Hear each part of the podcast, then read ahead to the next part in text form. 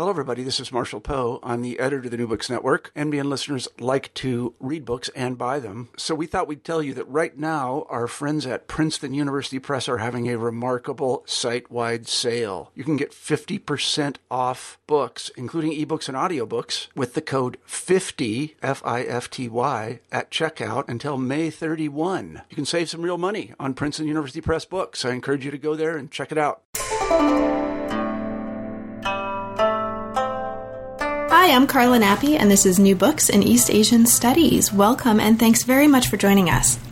I just got off the Skype phone with Michael Nylan and Griet Vankeerberghen to talk about their really wonderful and really, really important new edited volume, Chang'an 26 BCE, An Augustan Age in China. This came out in 2015 with the University of Washington Press, and it's full of really wonderful uh, pieces, essays on various aspects of Western Han Chang'an that include, if you look at the three parts of the book the built environment and the archaeology of the city, the socio political transformations in late Western Han, and some leading figures in the late Western Han.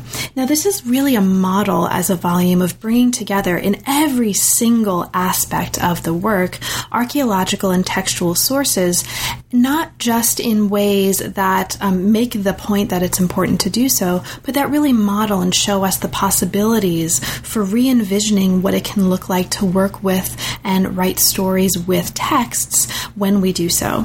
The volume is a really important contribution, not just to how we understand and how we work with and envision early China, it's also a really wonderful resource for anybody working on researching but also teaching urban history, um, the history of built environments, the history of empire, um, and much, much, much else. There are essays here on medicine, there are essays here on lots of different um, aspects of uh, Western Han Chang'an. So it's a really important volume. I highly, highly recommend it. It's also illustrated with beautiful, some color um, images that are an integral part of the parts of the volume that they show up in. And so it's a volume that's really a pleasure, but also really informative and instructive to work with, um, as well as a volume that's got lots and lots of really important content. So I hope you enjoy. It was a pleasure to talk with both of them. And I actually learned a lot um, about the project um, and about their particular visions for the future of early Chinese studies. So I hope you enjoy. I hope you have a chance to get your hands on the volume. This is going to be something that will be on your bookshelf and will be used for many, many, many years to come. It's, I think, a really a landmark um, in the field. So um, enjoy, and I hope you have a chance to take a look at it. Thanks for listening. I'm here today to talk with Michael Nylan and Griet Vankeerberghen about their really wonderful new edited volume, Chang'an 26 BCE. Welcome to New Books in East Asian Studies, Griet and Michael, and thanks for coordinating the group call and also for making time to speak with me today. I'm really looking forward to it. Thank you Thank for you. having us. So let's start off, as is traditional for the channel, by saying a little bit about what brought you each to the field. So, how did you come to work on early China specifically? And Michael, perhaps we can start with you. Um, when I uh, began to be interested in China, it was in modern China, um, and there was actually no one in America working on early China, with the exception of David Keightley doing oracle bones in the Shang Dynasty, which was not what I wanted to do. Um, so, by very circuitous paths, I ended up at Cambridge, um, and I studied there with Michael Loewe, um, and then when I my money ran out and I had to figure out what to do next, again, no place in America. Um, so um, I first went to Harvard, where I had hoped to work with Yang Liansheng, but as predicted, he was not in good mental shape at that time. Um, and then I eventually transferred to Princeton, where uh, they had failed to read my application, which said, "Don't accept me if you're not interested in doing in having having me do early China. Nonetheless, I soldiered through Princeton and uh, eventually got my PhD there um, in a year when there were two jobs for all of China, um, and I was a woman. Um, I was the first woman at Princeton in the history department um, um, in East Asian uh, studying history. So um, chances, I mean, it's really an amazing uh, fluke that uh, I got a job. But I'll tell you what directed me to early China was uh, the prose in Sima Qian Shiji um, and the objects that were beginning to come out of China, um, including things like the Mawangdui silk banner, um, beautiful paintings um, on silk. So um, I was driven by aesthetics for literary and artistic objects, and I've happily stayed here ever since. So, Griet, what brought you to the study of early China? Um, well, my I started out with a really academic um, interest, so it, it's a completely academic route in the sense that I studied. Um, I'm from Belgium, and I studied at the University of Leuven, of uh, the Catholic University of Louvain, and was studying philosophy. Um, and it was all Western philosophy all throughout, and I was a little bit dissatisfied with, you know, what I was learning. And there was then one course where a professor was talking about Confucius and Mencius, and that got me interested in China. And just at that time, they were starting up a new program, um, you know, to teach modern Chinese with the tones and in a much better way than they had been doing it before. So I thought this is my chance.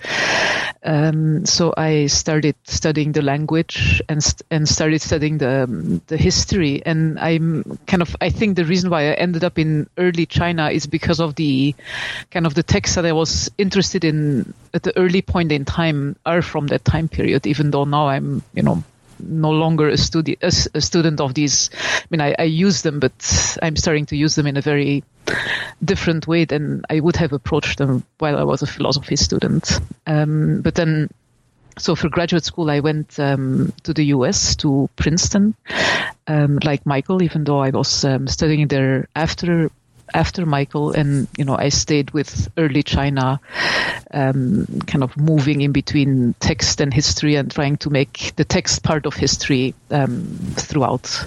Mm-hmm. So, Griet, can you tell us a little bit about, and tell listeners perhaps a little bit about what kinds of text you focus on when you're not editing a massive, incredibly important volume on Chang'an, right? Well, how does this particular volume fit for you into the kind of research trajectory that brought you here? Um, well, my f- first book, my kind of the so-called dissertation book, is about the Huainanzi, which is a text from you know written during Emperor Wu's reign, and it, it was a bit of a strange story because as, as I started to write um, that dissertation that then became a book, I really was first at, at, first interested in the ideas, but then the more I was doing it, the more I couldn't, you know, I, I felt I had to read Shiji and all the other sources available to understand why the text was saying what he was saying. Um, so that's how I moved really from the Huainanzi, which is a, you know, I'm not sure whether it needs to be called a philosophical text, but moved from there uh, then to kind of the more historical text and trying to understand, I guess, any text, whether it's a part of a speech in in Shiji or Hanshu or um, you know um, you know another text that we find in a tomb or a transmitted text as a as a as a rhetorical piece that is um, um that is there to say something um, to someone about something, and so that kind of our job is to try to figure out kind of what what that rhetorical setup is of of any text. Um, including kind of the many texts that we that we used as we were um, kind of creating the volume that we're discussing today. Thank you. And Michael, what brought you to a particular interest in this kind of uh, urban history approach to Chang'an specifically within the larger trajectory that you had been working on um, as you came to this volume? Well, um, I have tried with every single project I've worked on to actually work on a completely different sort of a project. Um, and this project came out of the fact that I was trying to think. I have quite a lot of graduate students um, working at very different levels of expertise. Some of them are in an MA program first year, some of them are quite advanced. Uh, they read classical Chinese nearly as uh, well as uh, people who've been in the field uh, much, much longer. So, um, what I decided to do was pick a topic that all of them, regardless of their particular level of Chinese and also regardless of their particular research interests, uh, could engage in. And I thought, oh, well, maybe doing something on an early city, those who are interested in archaeology, those who are interested in um, uh, historical events, parsing them, those who are interested in cross cultural history, um, all of these things could be working for them. So I went to our very fine East Asian Library at UC Berkeley. Um, and first of all, before going there, I did a search at UC Berkeley for um, how many books are on Rome. Um, and it was literally, I'm, I can't remember the figures, but it was five or 6,000 books devoted in Western languages um, to the city of Rome. Um, and I went to look what had been done on Chang'an, um, and aside, there was nothing literally nothing. There have been a few books that took a chapter on Chang'an, um, uh, but it's always Tang Chang'an. Um, and so it immediately became apparent that we have a stunning lacuna. Um, and, and so uh, I thought, well, God, you know, no matter what happens, uh, we need to plug this hole. So that was the genesis of the project, trying to think what would benefit my students working at different different levels, uh, but it had never occurred to me um, that it would benefit the whole field if we were doing this. Excellent. Um, thank you so much. So, the book itself that we're talking about collects 19 essays, plus an introduction and an afterword, and some really beautiful plates, some amazing images, and we'll talk um, a little bit about all of these things that are all devoted to exploring Western Han Chang'an. And you've talked a little bit about the genesis of the volume. In the acknowledgments, you mentioned as well a kind of initial conference at Berkeley in 2011, um, Chang'an 26 BCE from Drains to Dreams. Um, that kind of spurred um, the creation of the volume.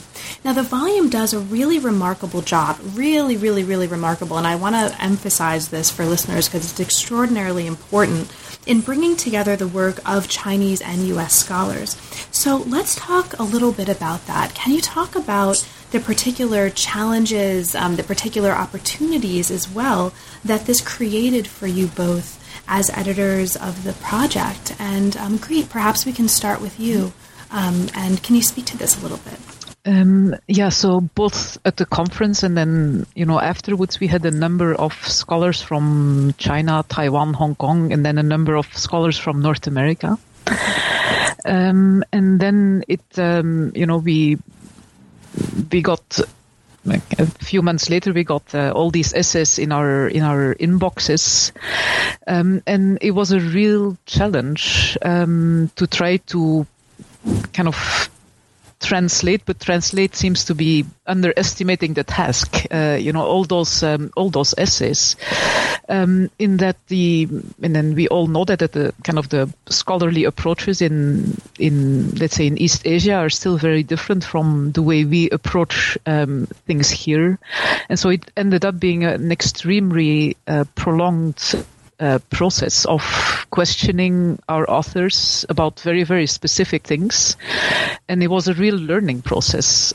So, I mean, I would say that many of the essays, um, um, and kind of more specifically the, the ones from uh, scholars in the Chinese world, um, the way they ended up are not exactly the way they were in the beginning, and we really uh, kind of it was an, an almost endless exchange um, um, of questions, answers, new um, kind of every question generating uh, new questions, um, etc. So it was it was a very interesting uh, process to um, you know to try to um, make these essays appealing to audiences in kind of in, in North America.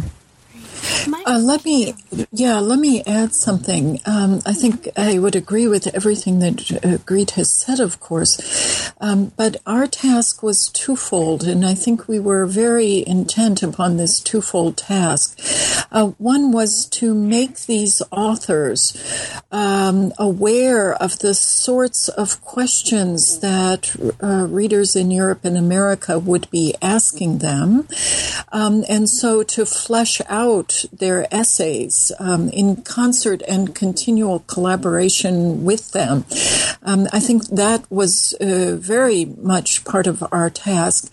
Um, and at the same time, so we wanted their essays to look like scholarly essays uh, fully fleshed out in Euro America. Um, and at the same time, we wanted each and every one of the essays, no matter how technical, and we have some very technical essays, to be completely open um, for undergraduate or non specialist teaching. Mm-hmm. Um, and that, of course, uh, uh, ratcheted up uh, the level of difficulty um, so that at times um, I think uh, Griet and I wondered how we ever got ourselves into this. But um, uh, nonetheless, I think um, uh, we maintain that goal because uh, people who are non-specialists in China, people who are experts in Greece and Rome, are continually asking us, uh, "What can we read?" Um, and we go, "I'm sorry, it's all in Chinese," or "I'm sorry, we're we're working on that, but it's not published." Um, so we wanted a pretty comprehensive view um, of a major urban site in early China uh, from every angle that that could be thought of um, uh, so that we could direct readers to this sort of a volume. I mean, that's hard to do even with um, co- collected volumes of essays where everybody's a native English speaker, right? Sort of having that level of accessibility to a more general readership. And I think you've really succeeded here. So, for because the um, this collaboration between U.S. and China scholars is fairly rare, right? In terms of the um, how yes. central it is here. What are there for other scholars, other editors, and authors who might also be interested in having more collaborative, uh, polyvocal kinds of volumes like this? Are there any particular experiences that you had in putting this together that you feel were especially um, important for the success that you've had that you'd want to pass on as advice, perhaps to other scholars and editors who might also be interested in bringing together these voices in a more concerted way? And perhaps, Michael, if you could start us off. Um, I think for me, the most important thing was um, establishing um, perfect goodwill and amity with our Chinese authors because we were endlessly asking them uh, to rethink things, to add information, uh, which of course then we would duly translate, um, uh, pushing them in ways that uh, they confess never to have been pushed before. Um, and so, had there not uh, I was very conscious when I was thinking of um, uh, how to uh, arrange the conference participants of asking scholars. Um, who really um, are focused on the work and always improving their work and and never on their egos. Um, and um, uh, luckily, because we were working on a Chinese topic, we had um, I won't say multiple authors we could go to. There, there, for example, Liu Zenggui in Taiwan. He, no one else could have done what he did. Um, uh, I would say that that's true for one or two other uh, scholars. Um, but the real question was, did I feel that no matter how hard we pushed and how hard we changed things, um, uh, that uh, we would all assume that we were working towards a common good. And so it transpired. So that was great. Griet, what about you? Were there any elements of this that you feel um, additionally contributed to the particular success that you had in managing this collaboration? Um, yeah, well, I'm. I mean, I was thinking in a in a slightly different uh, direction, and of course, what in everything I endorse everything that Michael um, is saying, and she she was a wonderful um, force in in that whole in that whole process, you know, of bringing people together and and keeping everyone together. The um, um kind of what I'm thinking of is since we're working on a geographical area, um, and you know archaeology as a discipline is so important and then also historical geography which is a discipline perhaps more in china um, um, than it is in, in you know in north america um, so we we also needed the expertise um, of those scholars maybe not kind of immediately those who excavated the sites, but those who knew about the sites, who could take us to the sites, etc. Um, so I think since geography and kind of the geographical dimension of our historical knowledge is becoming increasingly important, um, perhaps these kind of collaborations with scholars who know the terrain kind of much better than we do or will ever do um, becomes ever more necessary. And you know, I think so. I think I think it's the way we'll we'll have to keep doing things for the future too. Let me just add one word.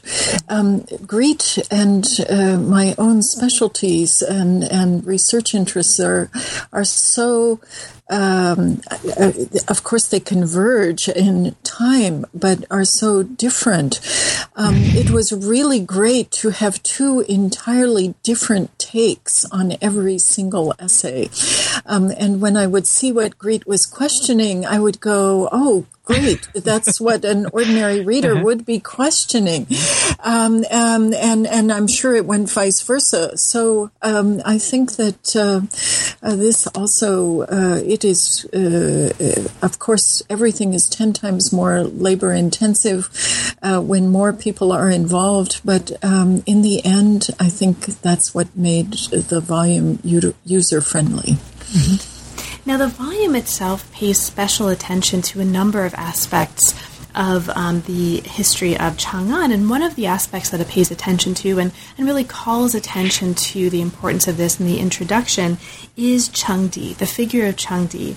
Now, this is an emperor who, as we learn from the introduction, is often dismissed as being of no significance in nativist scholarship and is, is often condemned as well. Now, that's not really the picture that we get here. So, how does the picture of this major figure, um, the Chengdi, uh, figure differ importantly um, in the volume from previous um, depictions of Chengdi, and what about that is particularly important in terms of your goals for the volume? And perhaps, Michael, we can start with you. Um, I thought it was. Um, I began working on Chengdi because of the library project. Um, uh, he was the first to build a major imperial library um, that uh, retrofitted many of the uh, previous works and reformatted them in brand new forms. Um, and I began to notice who was at Chengdi's court and go, well, uh, you know, what is going on that um, all of the most famous people from Western Han, with the exception of Sima Qian, uh, they're all at Chengdi's court. And then I just began keeping an eye out for what was Chengdi's reputation. And his reputation is as a debauched emperor who was uh, never able uh, to sire a child um, or to, he sired them, but they died right away, and, and the assumption was that he may or may not, either biologically or uh, by acts of commission, may have actually even been complicit in their murders. Um, and then I looked at how Wu Di was portrayed. And, and those of us who are Han historians, uh, uh, at least in Europe and America, think of Wu Di as a man of enormous promise, someone like Henry VIII, who then proceeded to waste everything he had been given. Um, and um, that he is famous in China uh, simply because he extended the borders of China the furthest that they've ever been expen- extended until modern times. Um, and um, uh, so we have this um, enigmatic figure, Chengdi, and then we have Han Wudi, who, who garners all of the kudos, though Han Wudi kills, like Henry VIII, almost everyone um, around him. Um, and Chengdi's manner of governance is much more hesitant, much more consultative, much more um, interesting from uh, a modern point of view. So um, when I invited people to the conference, um, I said to them, I don't care what you write. You can take any topic you want. I simply want you to focus on Chengdi. And I have to say, all the people in China said, You're crazy. Um, but we know you. I knew all of the people, um, most of them well, some of them at least uh, we had corresponded. Um, and I said, No, that's your task. I don't care what you find. I simply want you to work on this topic. I think we'll come out with something interesting. Um, and so that's the way a historian should approach topics. We don't care how it comes out. We simply are posing a series of interesting questions about a period that is way too understudied and a relatively enigmatic figure. Um, and I think that's why it proved to be so much fun for many of us who worked on this period. Now, Griet, you actually have a contribution to the volume, which is an essay that looks closely at Chengdi's relationships with um, kings, with high ranking princes, right? So, could mm-hmm. you maybe, um, in terms of contributing to this larger conversation of Chengdi and how the volume re envisions and repositions Chengdi, could you tell us a little bit about what you take to be the most important aspects of what you're arguing in that chapter and why this is so important for you as a scholar? Mm-hmm. Um, yeah, let, let, me first say perhaps one more thing about uh, Chengdi. Um, I mean, I, I, mean, I agree with uh, what Michael is saying. And usually, when we talk about the Han Dynasty, we think of Wu Ti, and you know, then we don't make much differentiation about what happened afterwards.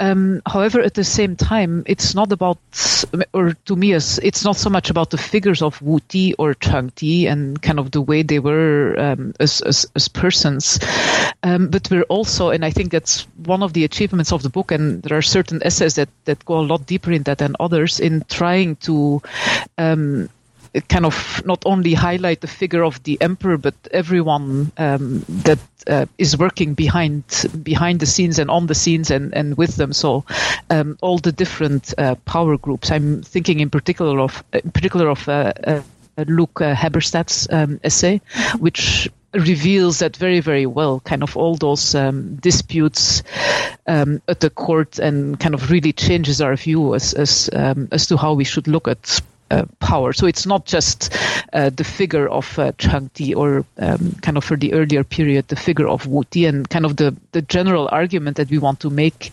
um, is that this is a, a period where important uh, changes are taking place, and not one person is responsible for all those uh, for all those changes, um, and that the period as a whole, kind of late Western Han, is generally um, kind of um, we tend to underestimate its importance, and we really wanted to highlight how important um, that this is an important um, uh, period of transition. Let me, um, yeah. I was just going to add a sentence, not only an important period of transition, but many of the achievements that are assumed to be Han Wu Di's exactly. actually only take place in late exactly. Western Han uh-huh. and at Chengdi's time. Mm-hmm. I think that uh, those of us who are not historians often assume, well, an emperor has power and he knows what to do with it. Um, it's really only Chengdi's court that figures out we have an empire and we can do things with it that have never been done before. So um, it's a little bit like Augustine, um, Augustus, sorry, versus Hadrian. Hadrian uh, really um, uh, has many more initiatives that are fully imperial. Um, August Augustus is just starting that. So Griet. Um, you were talking maybe a little bit about your particular yes. uh-huh.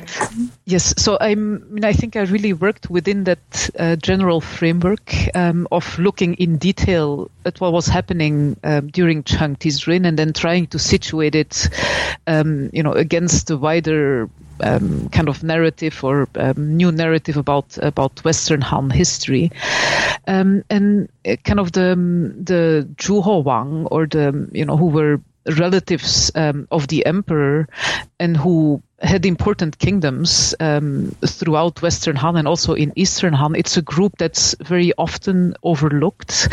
Um, and I've been doing kind of work on them um, in the past, kind of in in um, for different uh, different types of publications. So I'm, it's not because I work on them, but I think it's a it's it's a group whose importance is often estimated. Um, especially um, for the late Western Han period, where we think, you know, it's just the remnants, um, uh, the remnants of these important kingdoms that were in place, uh, that were installed by uh, by Gaozu at the beginning of the Han Dynasty. So what I was trying to to do with a very detailed um, analysis is to show um, how they still were important, but important in a very different way um, than they were in the very beginning of the Han Dynasty. Um, and kind of one of the arguments that I try to make is that um, because um, you know the the Western Zhou more or less already had that institution of um, you know giving trusted um, relatives or um, kind of trusted generals and people like that, uh, um, giving them land and giving them titles. Um, and I mean, we kind of the end of Western Han is really, um, you know, a, a, moment where they want to go back to the Western Zhou and to those institutions. So, um, in a sense, it was important for them, even though those kingdoms were no longer powerful in terms of um, you know they they didn't have much choice in in the way they were running their kingdoms. At the same time, I think they're still um, you know a very important presence in the in the political um, landscape of the time. And what I, if I may add one thing, is um, what I also, I mean, this is about Han history, but it's also about Chang'an, um, because, and, you know, Tang Xiaofeng's essay really makes a, you know, points it out very beautifully. The uh, Western Han Chang'an was not the same, um, the same city um, throughout um, its 200 throughout the roughly 200 years there was the Western Han cap- capital and it changed um, enormously. What I also am trying to show with, um, you know, with my essay is that um, the role that Chang'an played in the imagination or in the lives of um, those kings who you know who had their kingdoms far away from uh, from the capital changed enormously so in the beginning um, you know when you read sources of, of the earlier Western Han period, the kings they they want they want to be as far away as possible from the capital. Um, for the later period, um, you know, the capital really has become the heart and the soul of, um, I don't know how to call it, uh, the empire, um, and somehow they want to they want to maintain and they want to um, um, kind of strengthen their connections with the capital, and that's that's why I chose the title pining for the West. I mean, kind of, um, um, kind of, they, they start to uh, really long for the capital and don't necessarily like being sent to their kingdoms anymore. So the the capital becomes truly a capital um, during late Western Han. Now, as a um, late imperial or early modern China um, scholar, the immediate thing that I thought of when I read that piece was, oh, this is really interesting in terms of the increasing attention that you know people like Craig Clunas, for example. That's what I was to, thinking right, of. Kings, right? His, right, his, his mm-hmm. Ming book um, on on the local mm-hmm. kings. That's right. But then you remind us um, late in the book of the importance of understanding and being attentive to the differences, right, between late imperial contexts and um, the importance of not reading late imperial historiographical tendencies into the way we understand early China. And so um, but I think this is really useful because it both gives us an opportunity to think across um, what might be divides, but also reminds us that that thinking across needs to be done very circumspectly mm-hmm. and very carefully and without assuming that we're talking about the same sorts of things, even when there seem to be resonances that make for productive conversation. Mm-hmm. Right? Um, so, another really interesting uh, part of the volume is its emphasis on, and, and its asking of readers to pay attention to the importance of the built environment of Chengdi's capital. And there's a lot of really interesting stuff happening here in terms of um, sort of attentiveness to the architecture, to the um, the ways that we might read decorative sources as texts or decorative surfaces rather as texts, um, and sort of a, there's a attention to parkland and gardens, etc. Now, one of the important factors that allows the existence of gardens and parkland and ponds and features like this, of course, is water. In the city. And Michael, your contribution to the volume talks a lot about and brings us into the importance of provisioning the capital both with water but also with food. So, could you maybe take us into what you take to be some of the most important aspects of what you're arguing um, in your contribution to the volume in terms of the essay on provisions? Yes, well, um, I decided that I, as editor, would take a, any topic that no one else ended up taking at the conference. Um, and it became so clear to me immediately that we needed to talk about provisioning the city. And provisioning the city in ancient times um, must be done by water. It's just too expensive to do it any other way. So I really knew nothing about the topic. Uh, of water and food provisioning. Um, and so this was a great exploration for me. And I had a wonderful model. Um, there's a book called Ancient Rome by Coulston and Dodge that has wonderful essays about um, um transportation uh, um, and uh, provisioning the city in it. And so that helped me figure out well, what are the questions I should at least be asking? I also was fortunate fortunate enough, there's really growing interest among archaeologists in China um, to reconstruct part of the water systems, uh, the great water systems, especially around um, capitals. And so um, I was able to avail myself of brand new, literally, as I was writing, things were coming out, um, essays and, and a book um, on on um, basically Chang'an water systems. Um, um, because everything is so new, there were many aspects of it that literally people hadn't pieced together. Um, even in this marvelous book um, uh, that I'm thinking of uh, uh, in Chinese on on um, uh, the water resources around Han Chang'an. Um, in other words, they were trying to do pieces and pieces, which is uh, how we get bits of information, bits from archaeology, bits from the uh, official histories, um, and uh, at points uh, they it, work is so preliminary. The real job was to put this kind of thing together, um, and and what I found very very exciting was uh, being able to work closely with map makers um, that would help me envision how things were changing from one point to another. Um, and so I really owe great thanks to Bill Nelson, for example, and as well as the Xi'an archaeologist and historical geographers. But it was very exciting. And then Rafe de Crespigny, a student of Hans Bielenstein, uh, was kind enough. He's been working on Luoyang to act as a, a second reader for everything I was working on, as well as Brian Lander, a, um, a brand new PhD who was working in the archaeology of the area. So this became, you know, everyone kind of pulling together. Oh, I found this piece of information. Oh, I found this. Um, and in the end, um, I think we really know more about um, provisioning uh, the city with water, fresh water, unpolluted water, um, and with food uh, than we ever knew before. And as Chang'an mausoleum towns start growing their ever greater population, eventually we have far more people in the area than were at Rome, um, and therefore far greater problems in how do we feed these people and how do we make sure their water is untainted. Thank you so much. Now, we've talked about different kinds of linkages, and so this linkage through water is one example. We've talked a little bit about linkages and the kinds of challenges of making linkages across time, right, between um, late imperial and early contexts. We've also talked very briefly, um, I think Griet was mentioning the importance of linking textual with archaeological sources, and this really happens throughout the volume, and we can talk a little bit more about that later if you'd like.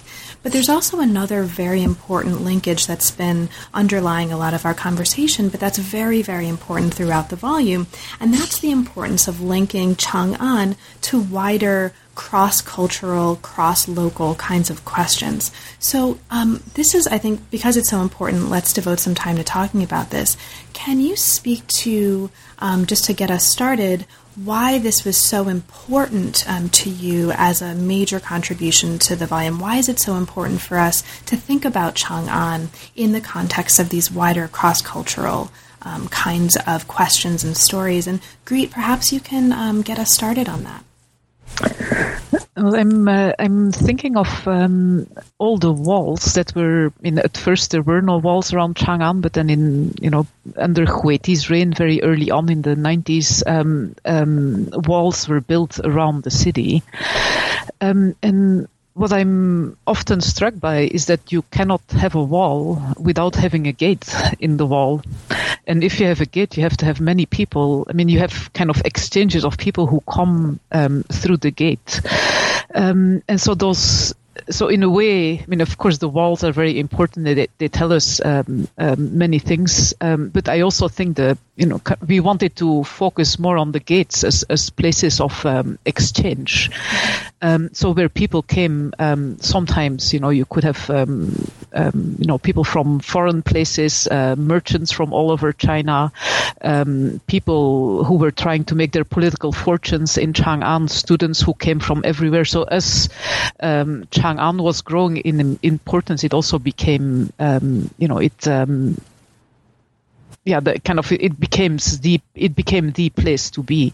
So I really don't think that you can, um, you know, study a city um, merely as a static site, but you really have to kind of try to make it as dynamic as possible and to, you know, see all the exchanges that are constantly going on. And of course, that we, you know, if you if you merely give a description of, you know, there was a, a palace there, there were walls there, the, these are the dimensions. Um, you're not going to get at it. And, you know, we're, what we've done in the volume, I think, is only a start. I think there is a lot more um, that can be done in, in that respect. Um, another perhaps important aspect is, um, you know, they there were other major cities in the in the Western Han Empire, and somehow Chang'an also needed to profile itself against uh, those other cities. And you know, uh, if I'm thinking of Linzi in in the state of Qi, in what is now Shantung, which was an enormously flourishing um, city and was perhaps more flourishing um, in early Western Han times than was Chang'an. So there is also this kind of interregional competition going on, which um, is very interesting to observe and, and follow. Michael, did you want to speak to this? Yes, I do. Um, I think that there's more and more interest among classicists of ancient Greece and, and Rome um, than uh, before in what was going on in comparable situations. Um, I, uh, my own teachers uh, include uh, uh, Nathan Sivin, um, who worked very closely with Geoffrey Lloyd, trying to sketch out what was ancient paideia um, in early China versus uh, Athens. Um, I think that uh, we're really hungry to understand how ancient empires um, uh, managed um, in times where there was uh, such poor transportation and communication um, to hold themselves together, partly because these ancient empires loom large in the consciousness um, of people. I think uh, many people uh, think they know about Rome um, simply because uh, they read about it in fifth grade. Um, in in America and and certainly in China, many people uh, would say, "Oh, I know all about Chang'an," um, but uh, it's really the details that, when you get down to them, that it's it's very startling. That let's take Rome and early China, that we have empires of approximately the same size and the same population that are run on completely different bases, um, economically and politically, aside from the fact that eventually we get monarchs for both of them, the way the monarchies run is quite different. Um, and I think that um, what people need to realize is that um, in a sense, uh, we have choices and things are not run biologically. or um, in primary school, that doesn't have to be the only range of options that one can think about as we move forward in the future politically. Um, so. Right, and in the volume, actually, um, you are very careful to articulate at least some of those really important differences, right? And among them, um, Chang'an did not rely on slave labor, um, and this is and with you know Game of Thrones in the background and the memory of uh, lots of people watching Daenerys uh, Targaryen create her empire. Um, this issue of slave labor and empire and the growth of empire is actually probably really um, important culturally right now in our sphere if we take TV as any indication. Mm-hmm. But this is just one, um, and I'm being a little flip here, but not. Um, no, not entirely, because uh, first of all, in Chinese, as you well know, there's no word to distinguish bondservant and slave. So even many uh, Chinese assume that there was a much larger slave population um, than in term bondservants, what we would call indentured servants. So there's misapprehension all the way around. Right. And this is important, I think, to speak to broader um, perhaps more global historiographical concerns that are emerging across fields right now. I think in a lot of humanistic fields, there's an increasing attention toward labor. I mean, I think in a lot of us, um, for a lot of us who are working in academic environments where issues of labor and the politics of labor are becoming increasingly important and trenchant and really part of what we think about and argue about and are attentive to in our daily lives, that's coming up more and more as a concern in a lot of our um, humanistic field. And this is at least one of many ways that this particular early history can speak to um, and can help us articulate ways to be more um, attentive to issues of labor um, and local uh, contexts of labor across empires. But this is just one of many ways, right, um, that Western Han, Chang'an, and Rome were actually quite different. Um, can we talk about maybe some of the other ways that you think are particularly important in terms of how we understand the connections and the relationships um, in this uh, broader imperial history. And Griet, perhaps if you can get us started, what are some of the most important um, ways that Western Han, Chang'an, and Rome were importantly different um, in terms of how we think about them? Hmm. Well, there is the, definitely you know, if um, even in, in merely physical terms, um, Rome was built kind of with a lot of stone and right. later on also marble. Um, and so a lot of it remains. And so when you go to Rome nowadays, you can still see lots of the remains of, uh, you know, the Forum Romanum and lots of other remains um, from the Republican period, from the imperial period in Rome. Um, the case with Chang'an is completely different, where, you know, we have only you know post holes and um, you know sites underground that are you know after they've been if they're excavated and afterwards um, you know they're returned um, kind of they put earth over them again so um, and they put a few objects out in musea um, so the the physicality of it all um, is very is very very different. What uh, um, I mean, I'm, I'm, sure Michael, you know, will have lots uh, to add to this. But what I think is also um, very interesting is how, um, of course, Western Han Chang'an was the capital for 200 years, but then and it, it continued to play an important role even after that. But then the capital was moved to Luoyang.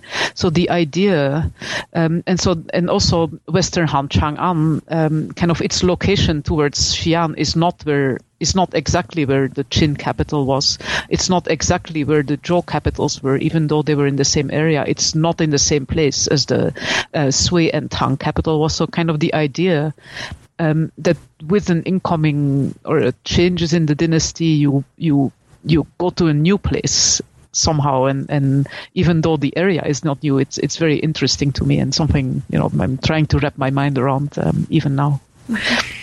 Michael did you have anything to add here? You talk um, um, a little bit in the introduction in particular about the differences in terms of um, power and its relationship to the military or not in these contexts, and also the figure of the emperor in these contexts being quite different. Did you want to speak to that a little bit? Um, sure, I'll speak to that briefly. Um, one of the um, ideas that I've become convinced of um, is that the logics of legitimacy in ancient Rome and ancient China were completely different. Um, what Rome offered its elites and commoners um, as a way uh, to get them to buy into uh, the Roman Empire uh, was really quite different. Um, Rome offered elites, uh, basically, they many of them stayed uh, more or less with their structures in unchanged on the local level, um, as long as they paid taxes to Rome. Um, that the Chinese uh, conceived uh, what an empire should do uh, quite a bit differently. Um, they wanted uh, to really assimilate uh, their populations to the degree that it was possible given the conditions of the time. And I taught a course with my wonderful colleague Carlos Norena, who's also contributor to the book. He's a Roman historian, and uh, we concluded that in some sense, the real Rome-China contrast that uh, we should be looking at is that Rome, at the height of its extent, had fewer than 1,000 officials to run the empire, all of them unpaid, all of them from the senatorial class, um, and that in Han Chang'an, we had a hundred of coming out from Han Chang'an, we had 130,000 paid mm. upper level administrators, each of whom we can imagine had between 10 and 20 people working on their staffs. So the level of aspiration for penetration, real penetration into the outlying regions, um, is just on a, on a scale that it's quite, quite different. Um, therefore, aside from Wu Di, most of the expenses of running the Han Empire um, went typically to the uh, paying the administrators, uh, the vast bureaucracy that China really invented, uh, the notion of bureaucracy. And this is actually one of um, this acknowledgement of this deep administrative penetration um, is one among others of some of the major methodological contributions to the volume, right? And, and we're reminded of this um, both early and late. Um, in addition to this, and in addition to pointing us to the importance again of disaggregating our historiographical approaches to late imperial and to early contexts, um, there's a lot of attention to an analysis of the metaphysical topography, as you put it here, of the capital. Um, there's more attention here to conventions of the rhetoric of Han texts um, rather than just simply reading the semantic content of text as if it's a transparent window into you know unproblematic um, meaning. There's also um, an important move here that, that asks us to disambiguate the Western and the Eastern Han, right, and to think about these um, in terms of difference as well.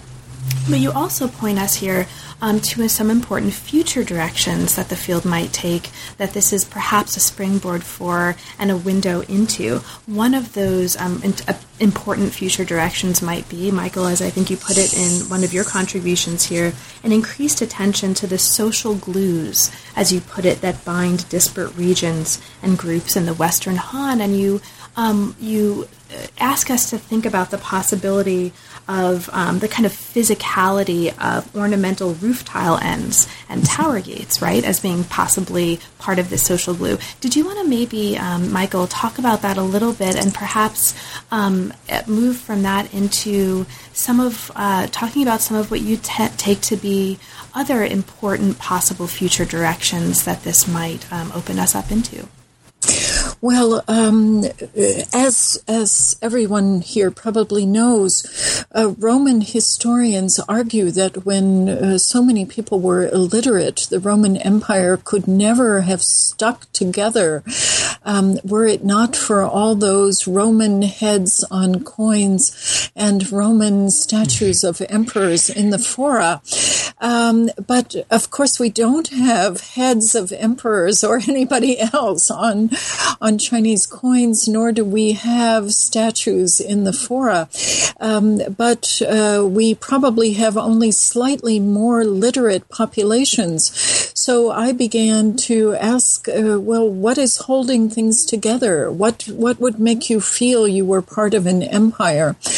Um, and of course, part of what you would make make you feel you were an empire is this density of administrators. But you need visuals uh, uh, if you uh, are illiterate. Um, you may never get to see your local administrator. In fact, you hope you never see your local administrator because you'd probably only seeing him if he was judging you uh, for a crime. So um, I began to say, what would you see every place around that would mark buildings. Um, and I think what would mark uh, these buildings would be impressive architecture in wood. Um, but more to the point, these roof tile ends, these ornamental, beautiful roof tile ends um, that sometimes have animals on them, sometimes have Chinese stylized characters um, that even people who could have basic uh, literacy would not be able to parse, but um, that are spectacularly beautiful. And these would have ornamented every impressive roof line of every impressive governmental building, um, uh, all the way up from, let's say, the county administrator's uh, compound um, to uh, the palaces in Han Chang An. So I am very interested in the visual. I was trained as an archaeologist in the Institute of Archaeology in China, um, and I'm always thinking about what could you see in sightlines and and what is visual and what are people in their daily lives um, dealing with. Um, one of my next projects um, is about non-elites and what we can and cannot say about them, and I'm spurred by this uh, by two books, uh, one done by a Berkeley um, uh, professor and one done by someone at uh, the University of Texas at Austin. Um, one is about uh, visual materials and, and what you could and could not see um, art in the lives of ordinary people in imperial Rome. Um, and the other one uh, from my wonderful colleague, Professor Knapp, um, is parsing, well, of course, we can't say much about non elites in the Roman Empire, but if we work a little bit harder, could we not say a little bit more? Um, and I think certainly for the Chang'an area, we could say quite a bit more. And I've been working with an archaeologist uh, in Chang'an who's interested in the lives of non elites. Um, and I think that will be uh, one of the future directions that I try to go in myself. Great. For you, what are some of the most important, um, promising future directions of scholarship on this period um, that you see coming out of the contributions that the volume's making? Mm-hmm. Um, you know, maybe rather than focus on a specific group such as elites or non-elites or you know and uh, of course that's that all needs to be done but i'm very interested in the idea of um, kind of movements and how people move throughout the empire and how chang'an functions as people of all you know all backgrounds and ranks, and not everyone, of course, travels, but many of them uh, do, and perhaps more than than we would imagine. Um, why that happens, um, how that happens, and how all that movement ultimately um, contributes to the creation of something you know we might call uh, we might call an empire um, so that's something that interests me we have kind of registration uh, kind of it's not it's not it's not um, a given. You know, you don't just go to Chang'an and say, "Now my registration is in Chang'an." It's a very complicated uh, process to do it, and I'm I'm kind of trying. I'm always trying to be attentive to um, how this happens, in what context, how people um, get to move either a single man or bring their families, um, what their relations are with their you know their hometowns, um, um, etc. Kind of these are all um, kind of important themes that remain important throughout uh, Chinese history. But I think the way things play out in late Western Han is still substantially different from how you know how things are done later on. So, mm-hmm. and I think this actually really speaks to, in addition to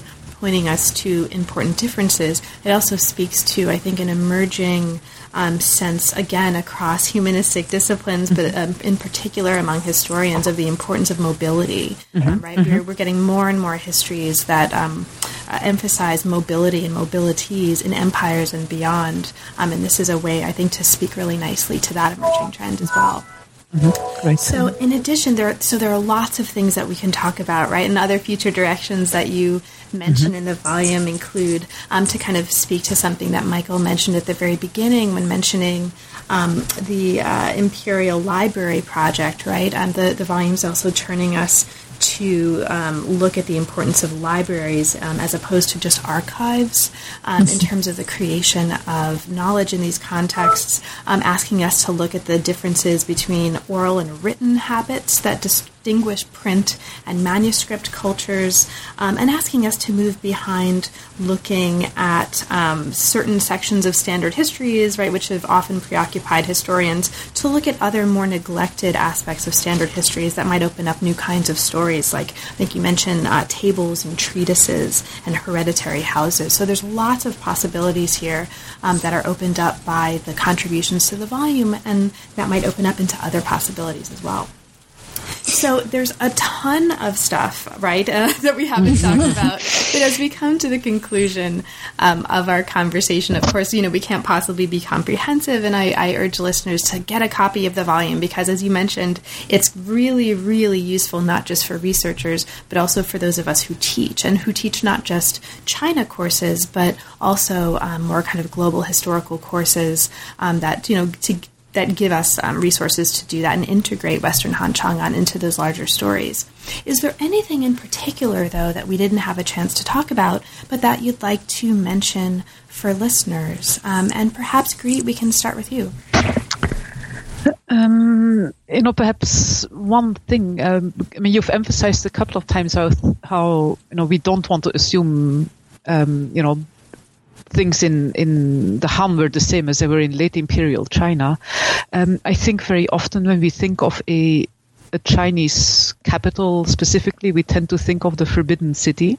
And I just want to make the point that Han Chang'an is nothing like the Forbidden City, and it's fascinating, kind of the ways in which it diverges from kind of a neat plan like it. And you know, I I think that's um, you know uh, something I wanted to just posit and and and make clear.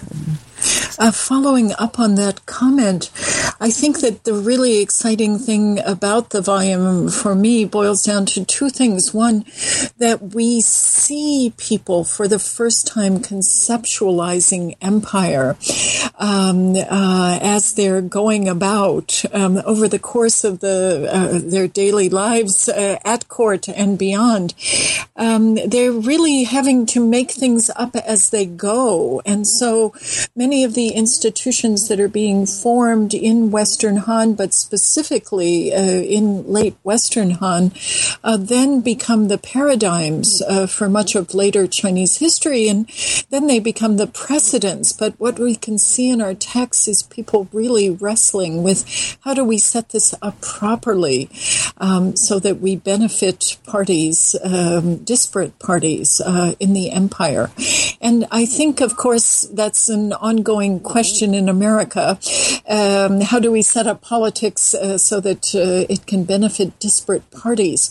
So I, I would like to emphasize that I think many of the questions, underlying structural questions that the volume raises, um, are not only about early classical civilizations, uh, uh, uh but um, are of enduring relevance uh, today.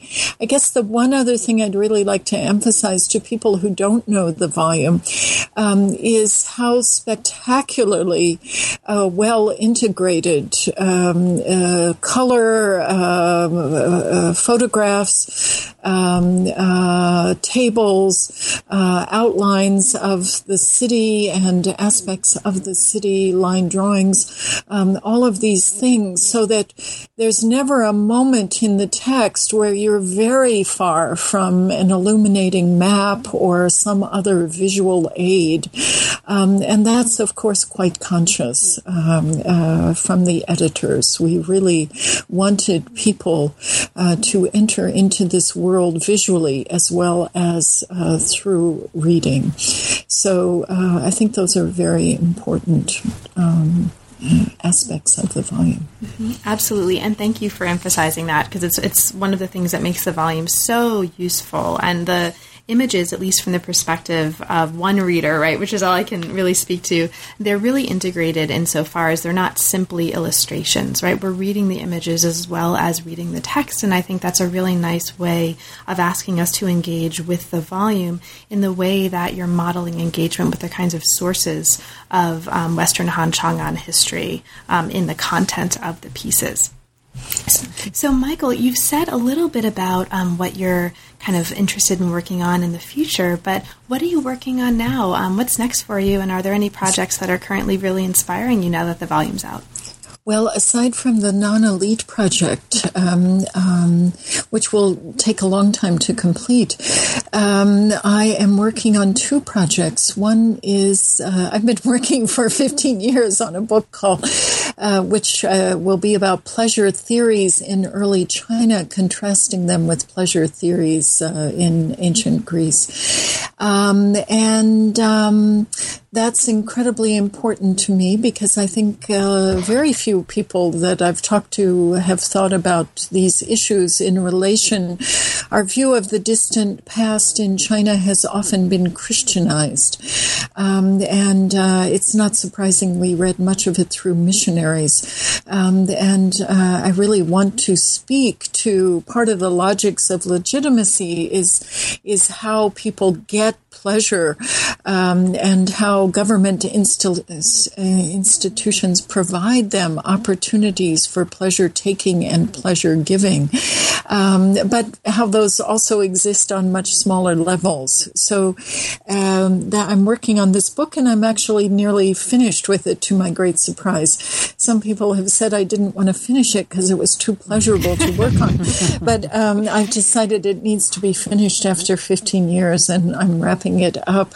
Uh, it should be done by Christmas. And then wow. I've begun um, a really difficult, uh, fully collaborative work with a European scholar and with a Chinese scholar on translating the most difficult classic, um, the documents. Um, and we're translating it not according to uh, a modern assumption that there should be an Urtext. We don't believe there was ever uh, an original text for this. We believe there were many circulating manuscripts. Um, we're translating it uh, by Han Dynasty commentaries and creating a text that reflects Han and pre Han views um, of this document's classic. Um, so uh, it's a major undertaking and it's incredibly rigorous. And thank God we've got a German on the team um, uh, reminding us of all the methodological pitfalls. Um, anyway, this is, uh, I think, uh, really, um, I was doing it as an act of filial piety to a teacher of mine, Paul Serruys, um, but it has become uh, a fully pleasurable endeavor on its own. Um, Wonderful. So, Griet, what are you currently working on, and what's next for you? Um, well, it's um, you know, I have several.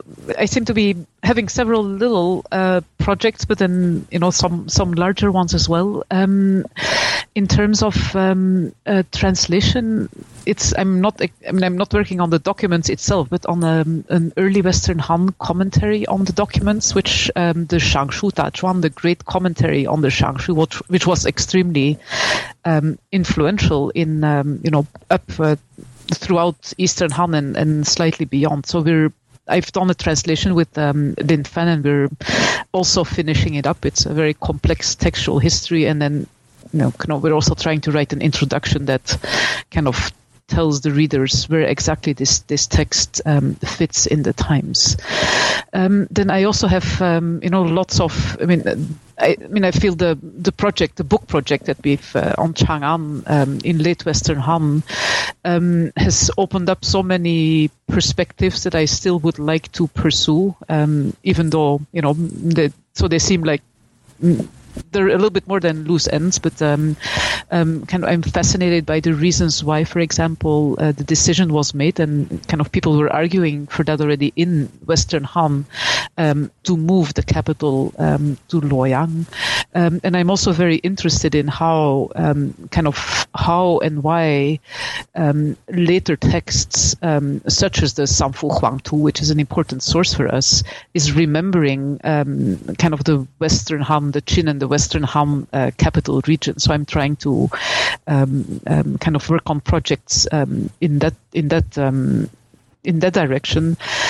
And then the other thing um, um, is the nobles, so the the kings, but also um, kind of the Ho, the liehou. Uh, we're finding so much more archaeological material about them that I think it's time to try to reevaluate um, what their role was in kind of in the hum and kind of how this role was uh, changing over time. So that that I see as my next big project, but um, um, I'm very very far from completing that. So well, still a lot of work to do. Well, thank you to both of you. Um, these all sound great, and thanks so mm-hmm. much for making time to talk with me. It's an extraordinarily um, accomplished volume. It's a really important volume, and I'm really grateful to the both of you for making time to talk about it. It's really been a pleasure. We are grateful for such a good reader and interviewer. May yes, they all, yes, all uh-huh. of our readers be like yes. you. Thank you. yeah, and so. it's really nice how you bring out, you know, certain things from your own, uh, you know, from your own engagement with your field. Um, um, so it's it's yeah, it's really interesting to to talk across fields that way. So thank you very much. Thank you. You've been listening to New Books in East Asian Studies. Thanks very much for joining us, and we'll see you next time.